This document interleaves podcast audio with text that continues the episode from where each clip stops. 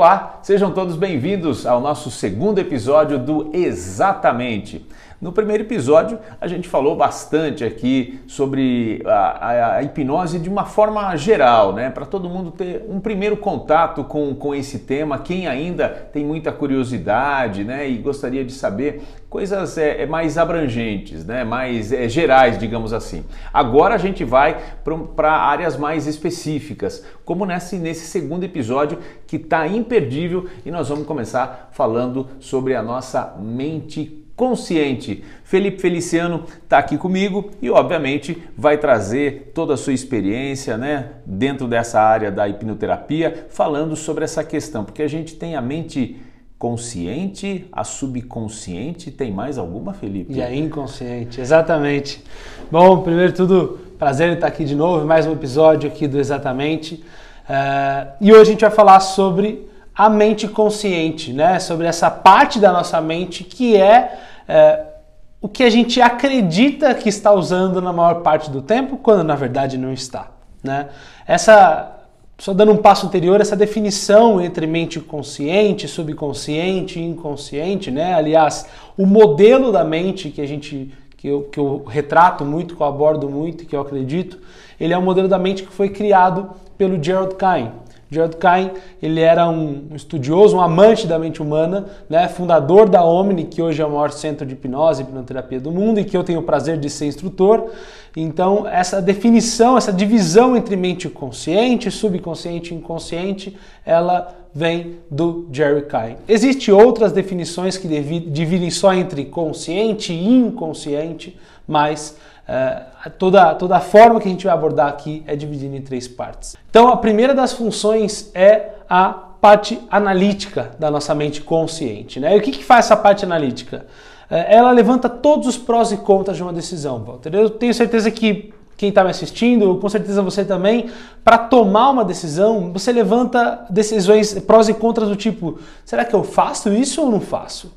Quero ou não quero? Vou fazer isso agora ou não? Preciso de alguém para me ajudar ou não preciso? Todos esses prós e contras, eles são feitos pela parte analítica da mente consciente. Uh, Ao mesmo tempo que ele levanta esses prós e contras, sozinho, por si só, só essa função, ela não é suficiente. Então, a segunda função da mente consciente é a nossa mente, a sua parte racional da mente consciente. Enquanto o analítico é o que levanta esses prós e contras, o racional é o que de fato toma a decisão. Diante desses prós e contras, eu decidi se eu quero ou não quero, se é este ou aquele, se sim ou não, agora ou depois, enfim. Com base em tudo que eu levantei, todos esses prós e contras, que às vezes eu levanto numa fração de segundo, eu tomo a minha decisão. Uh, a terceira função, a terceira parte da nossa mente consciente é a força de vontade. E a força de vontade, ela funciona dentro da nossa mente consciente como se fosse uma bateria de celular. Sempre que a gente seta, intenciona alguma coisa com a nossa força de vontade, é como se essa bateria estivesse cheia, carregada. Mas conforme o tempo vai passando, as situações vão acontecendo, ela vai esvaziando, esvaziando, esvaziando, até um ponto que ela se esgota e a gente volta a repetir os velhos comportamentos, as velhas atitudes, aquilo que prometeu para si mesmo que nunca mais faria. E uma das coisas que isso mais acontece, um dos momentos que isso mais acontece, são pessoas, por exemplo, que prometem para si mesmo que vão fazer dieta. Ah, segunda-feira eu começo a dieta, né? E aí, começa a dieta, segunda vai bem, terça já começa a fraquejar e quarta-feira já, ou na terça-feira à noite, na quarta-feira já meteu o pé na jaca de novo, né? Por quê? Se a gente Uh, intenciona algo somente com a nossa força de vontade e aquilo não está alinhado com a nossa programação subconsciente, que a gente vai falar mais adiante em um outro tema, uma hora ou outra ela se esgota e a gente volta a repetir os velhos padrões de comportamento. Com certeza você já viu vários casos que, que a gente tenta modificar alguma coisa, academia, né? Tanta gente aí assina, renova a academia anual. Exato. Esse é o maior pulo do gato da academia, é a renovação anual, né, Walter? É. Porque as pessoas, a pessoa que faz esse plano, ela sabe que a pessoa potencialmente ela não vai utilizar esses doze meses de academia, né? Então, uh, quantas pessoas começam, vão bem, e aí não vem o resultado logo no começo, começam a se desestimular, desestimular e deixam de ir à academia, né? Exato. E um, um outro exemplo que a gente pode citar também, né, Felipe? É, é, além da, da questão de academia, dessas promessas, né? A questão do final do ano, né? Que a pessoa, é como você citou aí, utilizando o seu lado analítico, faz o levantamento de tudo aquilo que quer realizar, que não, não realizou no ano que está terminando, e vê aquele momento de final de ano e começo de um novo ano como um marco, como se a mudança na folhinha fosse o suficiente para resolver tudo. Exatamente. As pessoas têm essa... essa... essa percepção de que quando o ano vira, o mês começa, ou a semana começa, no caso da dieta que eu falei agora de pouco, uh, as coisas mudam e as, a, a nosso comportamento mudaria em consequência. E isso é uma das maiores frustrações das pessoas, porque uh, não adianta virar a folhinha do calendário, porque se você não muda a razão pela qual você está agindo daquele jeito, né, a sua programação subconsciente, aquilo vai seguir uh, reagindo da mesma forma que antes. Então é muito importante a gente entender o porquê daquele comportamento para não se pendurar somente na força de vontade. Agora, para a pessoa poder entender esse comportamento, existe algum comportamento ou alguma atitude padrão que as pessoas repetem e isso faz elas se sabotarem com o tempo? É... Um padrão que elas repetem, fazem com que elas se sabotem? Sim, a gente tem padrões, a gente faz, a gente faz coisas que reforçam positivamente as nossas, as nossas crenças, ou seja, as, os nossos padrões de comportamento, né? E coisas que reforçam negativamente. Então, uma pessoa que é obesa, toda vez que ela abre a geladeira e opta por uma coisa gorda, uma coisa que vai engordá-la, né? Uma coisa calórica, ela está reforçando para ela que, aquele, a, que ela é daquele jeito de novo e de novo e de novo, né? O que na hipnose a gente chama de compounding, né? Esse princípio do compounding é o princípio da repetição de um padrão, né? E existem os dois lados, existe o compounding negativo, mas também existe o compounding positivo, sim, né? Uh, se uma pessoa diz para você que você é bonito, que você é bonita, você ouve aquilo e fala, ah, tá tudo bem, né? Falou que eu sou bonito, tá, beleza. Mas se a segunda pessoa fala, a terceira, a quarta, a décima, a centésima pessoa fala, a hora que a centésima fala, você fala, caramba, então eu sou bonito mesmo, né? Eu sou bonita mesmo, eu sou assim. Então, conforme as sugestões elas vão se empilhando, né? Eu vou recebendo aquela sugestão, eu vou me dando aquela sugestão de forma empilhada, ela vai entrando e se tornando parte daquilo que eu sou. Só que nesse momento, Walter, é importante a gente também ponderar que uh, só isso muitas vezes não é o suficiente. Principalmente se o fator crítico, como nós já falamos lá no primeiro episódio do podcast, já está formado. Porque se lá dentro do meu, do meu subconsciente, que é onde é, está a minha real versão, eu acredito que eu sou assim mesmo, eu sou feio e ninguém gosta de mim, as pessoas vão dizer para mim que eu sou bonito, que eu sou legal, que eu, sou, que eu falo bem, e aquela sugestão vai bater no fator crítico e ser rejeitada. Bater no fator crítico e ser rejeitada. É o que a gente diz popularmente, dar murro em ponta de faca. É.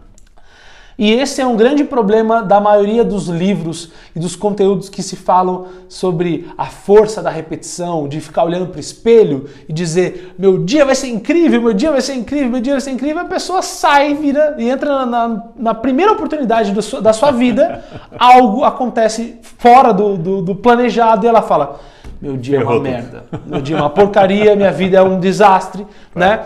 Então, muitas pessoas uh, têm essa pecha, né? Essa, essa, é, vem de forma errônea é, a autoajuda, porque muitos desses conteúdos de autoajuda se baseiam nessa repetição constante. Ela é importante? Sim, ela é muito importante, mas só repetição não é o suficiente. É importante que muitas vezes a gente olhe o que está por trás desse padrão de comportamento, do não conseguir ou do não fazer, e se, principalmente se existe uma causa ali. E se existe uma causa, acessar, ressignificar e tirar ela da frente. Porque, imagina assim, você está tentando uh, encher uma dispensa, colocar um, uma bicicleta dentro de uma dispensa que já está abarrotada de, de, de, de itens, de produtos, de, de objetos ali. Então, primeiro eu preciso entender o que está no lugar daquela que devia estar aquela bicicleta, tirar ela dali, deixar em ordem o espaço para aí sim colocar aquilo que eu desejo. Então, não adianta a gente tentar empurrar algo para dentro da mente subconsciente se aquele espaço ele já está ocupado por uma coisa ruim, por uma coisa negativa. Tá. Né? Experimenta tentar encher um lixo que está cheio de lixo. Você vai colocar e ele vai cair para fora. Sim. Vai bater na tampa e vai cair para fora. Mas, embora a nossa mente ela não, se, ela não se esgote, né? Essa analogia de, de encher não se traduza literalmente... Se já está ocupado com algo que não devia estar ali, né? A razão disso não devia estar ali, aquilo que a gente tenta colocar acaba não ficando dentro da mente subconsciente. Você falou bastante em relação a essa, a, a essa questão de é, comida, né? A pessoa que luta para eliminar peso, já foi no endócrino, já recebeu um monte de informação lá, já sabe que está sendo prejudicial à saúde, né? Está com sobrepeso, já está indo para obesidade mórbida, né? Como é conhecida também, em alguns casos mais extremos. Mas eu cito também um ponto do cigarro e, e eu ia é, é, contar uma história aqui para você também, até para ilustrar claro. e ver... É, para ver qual seria a resposta para uma situação como essa. Legal. Existem situações onde é, a minha força de vontade só, a minha, é, eu sei que eu não posso fazer aquilo. O cigarro, por exemplo, você sabe que faz mal, que traz é, uma série de malefícios. A indústria do cigarro, do tabaco, é, foi obrigada a colocar nas embalagens, né, uma série de, de observações lá tal. E aí você vê pessoas que chegam para comprar o cigarro, né? Aí, aí tem uma imagem mais feia, alguma coisa assim, fala, não, não, não, pega outra, que essa daí é muito feia. Ela só trocou a imagem, ela não resolveu nada naquilo ali, ela continua utilizando aquilo. E para colaborar com a sua linha de raciocínio, né? É, vou dar um exemplo que aconteceu claro. na minha família. Uhum. O meu pai fumou durante praticamente sessenta anos, cinquenta e poucos anos ele fumou. E ele teve diversas complicações ao longo da vida por causa do cigarro, né? Pneumonia, chegou a ter tuberculose uma época e mesmo assim não parava. Aí, essa é uma história que minha mãe contava pra gente, né? E ele, e ele também confirmou na época. O médico chegou para ele e falou assim, depois de uma, uma dezena de vezes que ele tinha ido, o médico dobrou a receita, entregou na mão dele e falou, ó, seu João, tá aqui a sua receita, e entregou a receita para minha mãe e automaticamente olhou para é, o meu pai, né? E olhou para minha mãe e disse assim, é, se ele seguir aqui tá tudo bem, se não, é, a senhora me avisa o dia que ele partir dessa para uma melhor e eu quero é, ir no velório dele. E aquilo teve um reflexo nele, que a, ele, a minha mãe conta que ele saiu da, da consulta e comprou um saco de bala. Né? Então, cada vez que ele tinha vontade de, de fumar, ele chupava uma bala. E, para encurtar a história, num curto espaço de tempo também, acho que, sei lá, depois de um mês, dois, alguma coisa, nesse ritmo, ele não podia mais sentir o cheiro do cigarro. O que, que foi isso? A mente consciente dele teve um start por causa de um, de um, de um insight, da, da, da forma como a pessoa falou para ele, ele, ele...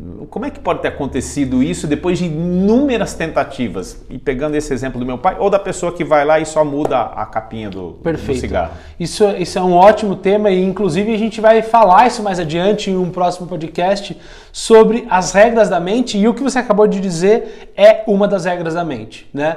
Que uma ideia pré-estabelecida no subconsciente, ela permanece até que seja substituída por outra ideia. Né? E eu coloco a extensão dessa regra da mente uh, por outra ideia de maior ou igual intensidade. Né? Nesse caso não tem nada a ver com o consciente. A razão pela qual ele fuma não é consciente, porque conscientemente ele todo sabe. mundo sabe que cigarro faz mal. Né? Conscientemente, cem por cento dos tabagistas sabem que fumar faz mal, que fumar no longo prazo faz com que a pessoa morra. Né? Uh, mas a razão pela qual ele fuma é uma, uma razão subconsciente. Existe alguma emoção associada a esse hábito, né? E aí já falando de hábitos da mente subconsciente. Em geral, ele, nesse caso que você acabou de comentar, ele, ele permanece na mente subconsciente, ele permanece lá dentro da nossa mente, até que outro fato de maior ou igual intensidade venha e sobrescreva ele. Nesse caso, foi uma advertência do médico dizendo... Eu desisto de você, você vai morrer, não volte aqui, não tem mais o que fazer.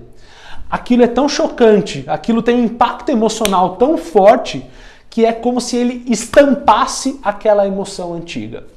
Uh, vamos dar um passo atrás. Existe uma emoção que faz com que ele comece a fumar, certo? Então essa emoção está lá armazenada. Essa emoção do aviso, do último alerta do médico, ela é tão maior do que a razão para ele ter começado a fumar, que ela vem e estampa. Ela vem por cima e remove, arranca essa última razão e fica naquele lugar. Tá. Certo? Então é por isso que a mudança, no caso do seu pai, aconteceu. Uh, as pessoas sabem que fumar mata. As pessoas veem esse aviso na, na capinha do, do cigarro o tempo uhum. todo. E muitas vezes elas não mudam por si só. Né? Todo mundo sabe que mata, mas segue, segue fumando. Por quê? No fundo, o corpo está dando um aviso, tá dando, tá dando, a mente está dando um aviso de que fumar vai fazer bem, vai tampar algum buraco que precisaria ser tampado ali. Uh, e o que mais acontece com pessoas que param de fumar, por exemplo, já que a gente enveredou nesse assunto, é... Por exemplo, ah, você fuma, fuma por quê? Se perguntar para as pessoas que fumam, ela vai dizer, eu fumo porque me acalma, eu fumo porque eu relaxo, eu fumo porque eu me sinto tranquilo, calmo, em paz quando eu fumo. Eu já ouvi pessoas falando que fumam porque quando está com fome, que dá a sensação que sacia a fome. Saciedade, exatamente. E a, essa é a maior parte das respostas, né? Uhum. Fumo porque me acalma, fumo porque eu fico tranquilo. Se você for ver o componente, de todos os componentes que existem no cigarro, nenhum componente acalma. Nenhum químico que tem no cigarro acalma. Pelo contrário, todos os elementos, todos os componentes do cigarro, eles são estimulantes. Então esse é, um, esse é, um, é uma prova de como o nosso corpo subverte a química. Subverte o que está sendo ingerido ali. Né? Se ele quer suprir aquela demanda emocional e se sentir calmo, ele vai subverter, inclusive, o que a gente coloca para dentro. E aí você pergunta para a pessoa que fuma assim, tá, mas quando você começou a fumar? A maioria das pessoas vai dizer assim, eu comecei a fumar quando os amigos me chamavam para sair, para tranquilo, era sempre aquele grupinho descolado, era sempre aquela turma que era mais legal, mais bacana. Então a maioria, a maioria das pessoas, a maior parte das pessoas que começa a fumar, ela fuma para se sentir aceito socialmente. E quando ela tá com o cigarro na mão, junto com outros amigos, com outras pessoas iguais a ele, ele se sente um igual, aceito socialmente, ele fuma e relaxa. Então o relaxamento que o tabagista sente na hora que ele está fumando não é o relaxamento da nicotina, do alcatrão, do tabaco ou de qualquer coisa do tipo. É o relaxamento condicionativo àquele ambiente que o fazia se sentir tranquilo. Perfeito. Por isso que, qual é a primeira coisa que o, que o tabagista faz na hora que ele está em estresse? Na hora que estão discutindo na mesa de jantar. Ah, eu vou lá fora fumar um cigarro porque eu não aguento mais. Né? É uma fuga. É, é fuga. E a hora que ele vai para um ambiente que ele pode fumar, Ele, ele remete, ele traz de novo aquela emoção de quando ele aprendeu a fumar, onde ele se sentia tranquilo, aceito socialmente e confortável. E por isso que grande parte das pessoas, Walter, elas começam a fumar na entrada entre adolescente, adolescência e a juventude ali. Porque é um momento onde elas não sabem de que bando elas pertencem, elas não sabem se elas vão ser aceitas socialmente, é um momento de necessidade de ser aceito socialmente muito grande. E aí a hora que eu me encontro no grupo que fuma, fumando, eu, eu pertenço àquele grupo. Então, as pessoas podem não se lembrar disso hoje, né? Seu pai não, não se lembra disso, não sabe nem o porquê que isso acontecia, mas o subconsciente só sabe repetir padrões. Agora, retomando a questão do, do, do, da mente consciente, né? E toda essa, essa dificuldade que as pessoas têm, né?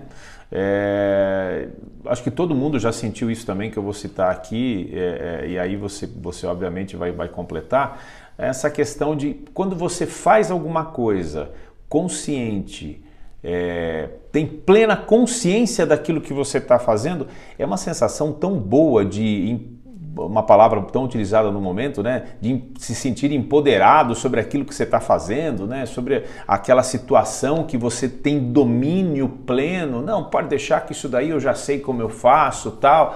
Isso, Felipe, é, é, é, as pessoas vão aprendendo na marra. Tem um caminho mais fácil para se atingir essa auto, esse conhecimento da sua, da sua capacidade consciente? E o grande problema disso, e é perfeito porque essa é a maior percepção das pessoas mesmo, elas acreditam que elas vão dominar algo ou fazer algo bem quando elas estiverem plenamente conscientes. E é exatamente o oposto disso. A, a melhor forma de se fazer uma coisa, de se executar uma tarefa, por exemplo, é fazê-la a nível subconsciente, ou seja, fazê-la em hipnose. Você dirige melhor, você dirigia melhor quando você começou a dirigir ou agora? É o melhor exemplo. Né? É, Com, a, quando a gente acabou de tirar a carta, a gente tem as regrinhas. Então eu sei conscientemente, ah, eu tenho que mudar de marcha, eu tenho que olhar para o retrovisor, eu tenho que dirigir, segurar o volante, eu tenho que tomar cuidado com os carros. Nesse momento você está consciente. E esse é o momento que você pior dirige, porque você está aprendendo a executar aquelas tarefas. No momento em que você aprende a executá-las, você está delegando elas para o subconsciente. Que são, é lá no subconsciente onde estão os nossos hábitos. E uma vez que a gente delega para o subconsciente, é aí que a gente faz as coisas uh, da forma correta, né? Da melhor forma, ou em flow, como as pessoas dizem, né? Sim. Hoje em dia, quem dirige aí pode me dizer, você pensa para ir para o trabalho, para voltar? Você pensa por que pista você está indo? Você pensa em que marcha está o carro, se o seu carro for manual ou não? As pessoas vão para o trabalho, chegam lá e não sabem nem por onde vieram, como vieram ou como foi, porque aquilo é um hábito para ele. Então ele simplesmente delega para o subconsciente, porque ele vai fazer aquilo muito melhor do que o consciente. Existe uma falácia de acreditar que quanto mais racional você é, mais você domina, mais você controla. Mas é o oposto. A nossa mente racional, que é essa, que é o tema da, dessa, desse, desse podcast, ele corresponde a só cinco por cento da nossa capacidade mental. Enquanto o nosso subconsciente corresponde aos outros noventa e cinco por cento. Então, imagina da seguinte forma. A gente tenta controlar tudo e achar que está controlando com cinco por cento da nossa capacidade. Uhum. Enquanto os outros noventa e cinco por cento estão literalmente nem aí para a sua opinião, nem aí para o que você deseja conscientemente, só executando e repetindo o que já está lá pré-estabelecido. Perfeito. Você falou do, do, do, do carro, né? Eu lembro de ter ouvido uma, uma pessoa comentar, né, que também é estudiosa do assunto, que o Ayrton Senna é, chegava a, a esse nível de flow, uhum. né? Onde ele não sabia mais, ele chegou a determinar, e na, dentro da, da linha de percepção dele, que ele chegou a determinar que ele não sabia mais o que era ele e o que era o carro mais, de tão É, integrado, focado, né? integrado que ele estava naquele momento, na vivência numa corrida. Isso é, é, é, é a pessoa atingir um estado... Estado de hipnose puro, ele está em hipnose. Exatamente. Né? Nesse estado ele, ele não está pensando em que marcha ele está, ele não está pensando qual a marcha que ele vai ter que fazer aquela curva, aquela outra curva, na corrida, né? Onde que é o ponto de ataque daquela curva, como tem na, na, na corrida. Ele simplesmente está tão entregue, porque aquilo já está internalizado na mente subconsciente dele, que ele simplesmente executa aquela tarefa. A gente pode dizer, então, que o me- a, melhor, a coisa mais consciente que a gente pode fazer é deixar o nosso subconsciente agir? Sem dúvida, porque é. o nosso consciente, ele está lá só para avalizar, só para dizer, ó, tá bom, não tá bom. E ele avaliza só para a gente se sentir mais tranquilo, porque, na verdade, ele não controla. Se ele, avalizar, se ele avaliar que está errado, vai continuar sendo executado do mesmo jeito. Porque é cinco contra noventa e cinco. Né? Tá. Por isso que tantas pessoas tentam fazer uma mudança a partir da, mente, da força de vontade, por exemplo, da mente consciente, uh, e não conseguem. Se só força de vontade fosse suficiente, a gente faria qualquer mudança. A gente emagreceria, a gente faria atividade física, aprenderia um novo idioma, né? Mas existem outras tantas razões da nossa mente subconsciente que se eu abrisse aqui a gente ia se, se estender mais, um, mais uma, um outro episódio inteiro uh, que in, dizem o contrário do que a nossa mente tá, consciente está dizendo. Então, eu faço sempre essa analogia sobre a força de vontade principalmente. A força de vontade, ela é importante? Sim. Ela é importante. Mas a força de vontade, usando a analogia de um carro, a força de vontade é só a centelha, é só a partida do carro, é só a virada ah. de chave. Uh, mas o que precisa para o carro andar? Óbvio, o carro precisa da partida, mas ele precisa de combustível. E se você só tem a partida no carro, experimenta pegar um carro aí que está zero combustível só com a partida. A hora que você dá a partida, o carro até ameaça se mover. Não ameaça? Ele faz... Vum, uhum. vum. Ele vai se movendo gradativamente, eu dá só aquela balançada com a percepção que está avançando, mas ele não sai do lugar.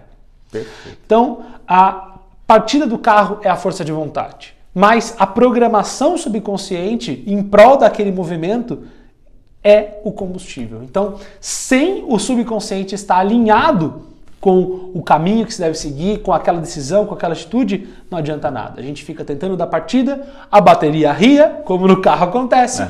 e a gente desiste de se mover.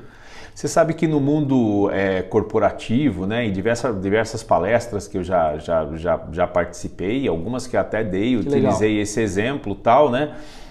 Existia muito essa coisa assim, você precisa, para fazer determinadas coisas, você precisa de um bom chá, né? E o chá, que é o C do conhecimento, o H do habilidade, né? E o A do atitude. Você precisa conhecer alguma coisa, desenvolver uma habilidade e ter atitude, como no caso aí, eu classifico essa atitude como o par a partida da, do carro, a partida claro, do carro como você exemplificou. Mas eu preciso desses outros elementos citados ao conhecimento e habilidade que vão estar muito mais envolvidos com o meu subconsciente. Sem dúvida. Então, a partir de agora, quando você for falar sobre isso, você fala chás. Conhecimento, habilidade, atitude e o subconsciente. Ele tem que tá, ele tem que estar embutido. Porque se ele não quer, tudo aquilo se desmorona. Quantas pessoas por aí que a gente conhece, com certeza você que está me ouvindo conhece, tem conhecimento, tem habilidade e não sai do lugar. Tem conhecimento, tem habilidade, tem atitude, mas começam a fazer algo e param. Porque se você não tem a programação subconsciente alinhada com aquilo, você ameaça, você parece que está se movendo, você está tentando acender fogueira o tempo todo sem madeira, né? Você está soltando só a faísca lá dentro, mas não tem o que queimar, não tem para onde ir ali. Perfeito. É, e quando a gente pensa nessas três, e agora são quatro palavrinhas aí, que você acrescentou um S aqui na, no meu conhecimento agora também. Se qualquer uma delas falta, você tem, você tem uma instabilidade, você não consegue progredir como você Sem dúvida. Falou. E eu acho que por, por uh, critério de importância dessa, desse chás que você acabou de dizer, eu diria que de trás para frente eles são os mais importantes. Tá. Subconsciente, a programação subconsciente é o que controla os nossos, nossos comportamentos todos. Tá. Então, tem pessoas que agem instintivamente, sem conhecimento, sem habilidade e às vezes sem querer, sem a atitude consciente, mas agem por uh, programação subconsciente, certo? Então, depois a atitude também é importante, a habilidade e o conhecimento. Quantas pessoas que têm uh, a programação positiva acreditam, por exemplo, que são capazes de aprender tudo e têm a atitude de aprender, aprendem e se desenvolvem muito mais do que outras que passam a vida se debulhando em conhecimento. Né? Uhum. Então, uh, uh, na, nesse critério de importância, talvez de trás para frente sejam os mais importantes para os menos importantes. Óbvio, o conjunto é o que faz as coisas acontecerem e o todo é o que faz com que a gente se sinta completo, capaz, com habilidade, com atitude e principalmente com o padrão subconsciente nos levando naquele caminho. Agora, é, você falou que o consciente corresponde a cinco por cento.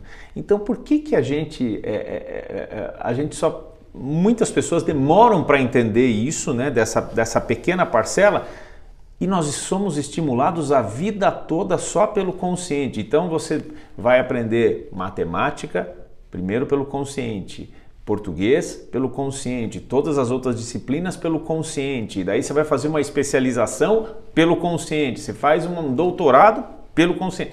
E aí, como é que, como é que fica essa questão? As pessoas é, é, precisariam é, ter essa, essa, essa noção desses outros noventa e cinco por cento e começar Total. A treinar isso? Sem dúvida. Sempre que a gente fala de consciente no, na questão de aprendizado, a gente tem que entender que o consciente ele é só um campo de passagem, ele é só um avalizador do que vai ser internalizado, do que vai ser aprendido. Então, é preciso...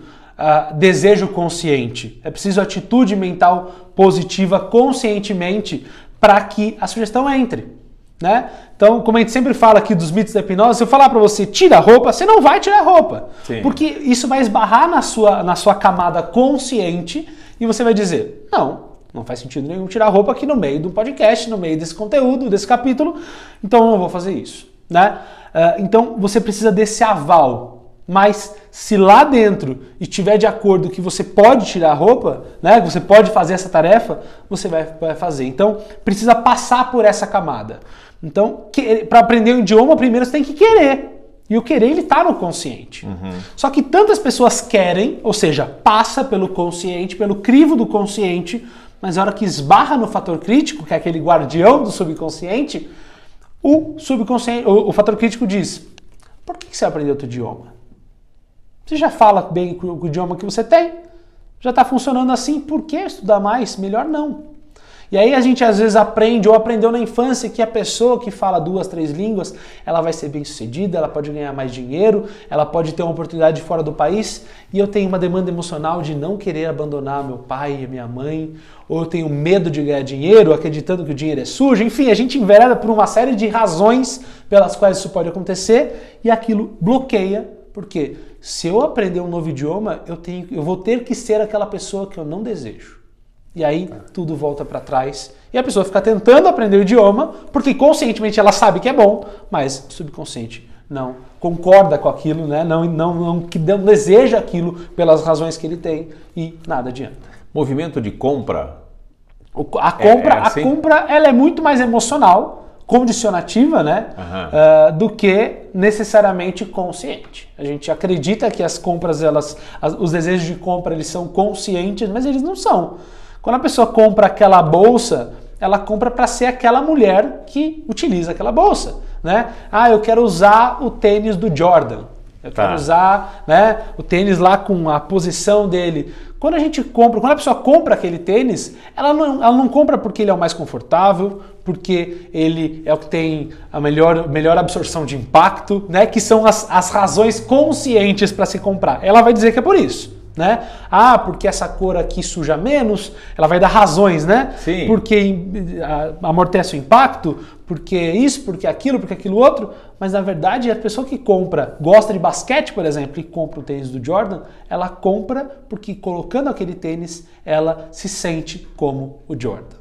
Né? Então, a emoção por trás da compra, ela está diretamente associada. As pessoas compram baseada em emoção. Por isso que propagandas de carro, propagandas de roupa, tem trilha sonora, tem a, aquele estereótipo da família ou do jogador, ou, enfim, para literalmente tocar no seu ponto emocional e fazer com que você deseje comprar. Né? Então, é, é, a grande parte das nossas decisões, aliás, a totalidade das nossas decisões, elas não são conscientes, elas são ra- razões subconscientes que a gente dá uma justificativa consciente só para se convencer, para mentir para a gente e para os outros daquela verdade. E isso que você falou uma, é, uma, é uma grande verdade, né? Às vezes a pessoa vai comprar, por exemplo, você falou de alguns itens, mas vamos citar, por exemplo, o celular, né? Que é a coisa, é o, é o, é o, o aparelho, o acessório, né? O, os mais americanizados, o gadget que a gente mais utiliza uhum. hoje, né? É, e às vezes a pessoa vai comprar aquele que custa mais caro e alguém pergunta, nossa, você comprou esse celular? Cara, mas ele é muito caro. E aí a pessoa fala, não, mas veja bem, esse faz isso, faz aquilo, ele tem a câmera tal, tal, tal. Então esse é um instrumento de defesa consciente para sua atitude. Claro, é uma, é uma razão, é o racional da mente, né? Decidindo, ó, eu fiz isso por causa disso, daquilo, daquilo outro. Mas em geral, como eu sempre digo, essas razões que a gente dá consciente não passam de mentiras, né? Pra gente se convencer do porquê aquilo acontece. O efeito que acontece hoje com celulares, por exemplo, Walter, ele é muito, muito parecido com um vício de cigarro. Por que a pessoa quer o celular ultra mega tecnológico? Porque ela vai usar até o último, último ponto daquela tecnologia? Não. É porque quando ela está com aquele telefone lá de última geração, ela se sente aceita, pertencente, reconhecida porque é capaz de ter aquele aparelho. Ou porque é igual aos amigos, aos colegas que têm aquele mesmo aparelho. Tá. Então, se pudesse mensurar a emoção que ele sente naquele momento, é conforto, é reconhecimento, É, sentir pertencente ali, é, são todas aquelas emoções bem parecidas com o do cigarro, com o do alimento, enfim. Então, uh, todas essa, essas opções de compra, tudo aquilo que a gente faz no nosso dia a dia, ele está muito mais falando sobre o que é a nossa programação subconsciente do que so, sobre as nossas uh, justificativas conscientes daquilo. Bom, como eu falei no primeiro episódio, eu aqui sou só um provocador e a minha pergunta agora para você é o que mais você gostaria de deixar claro para quem nos acompanha no nosso segundo podcast aqui do Exatamente sobre a questão da mente consciente? Eu acho que é importante entender isso. Tem o último ponto da mente consciente que é a, a nossa memória de curto prazo. né? Que é aquela que armazena nome, R G, C P F, endereço de casa, nome do pai, da mãe. Imagina se toda vez que você tivesse que lembrar seu nome completo, você tivesse que ficar pensando, não, peraí, é Felipe, mas tem o sobrenome da mãe, tem o sobrenome do pai. Então essas informações, elas ficam armazenadas a um nível superficial na nossa mente, consciente, porque a gente não pode se dar o luxo de esquecer, né? Uh, e elas ficam lá todas armazenadas para que sempre que a gente puder e precisar, elas estejam na ponta da língua. E fechando esse assunto, né, fechando sobre a mente consciente, qual que é a grande conclusão que a gente faz? Ela é muito analítica, muito racional, mas frequentemente errada. A gente acha que está controlando a nossa vida com esses cinco por cento, mas ele corresponde apenas aos cinco por cento. É só quando a gente entende o real potencial da nossa mente subconsciente, que é onde está a nossa real versão de mundo, que de fato a gente assume o controle. Perfeito. Bom, a gente fica por aqui com esse segundo episódio do Exatamente. Nesse episódio a gente falou sobre a mente consciente, mas nós vamos falar ainda sobre subconsciente e inconsciente. inconsciente. Então, aguarde os próximos episódios. E se você tem perguntas, como é que as pessoas fazem, Felipe? Se tiver perguntas, dúvidas, sugestões de temas para a gente falar aqui no podcast Exatamente, comenta aqui embaixo, na plataforma que tiver sido disponibilizado, ou me manda uma mensagem lá no Instagram, arroba Felipe Feliciano. Eu vou ter o maior prazer de te responder e talvez trazer a sua dúvida aqui para o nosso podcast. Valeu, gente. Até a próxima. Até mais. Exatamente. Tchau, tchau. Valeu.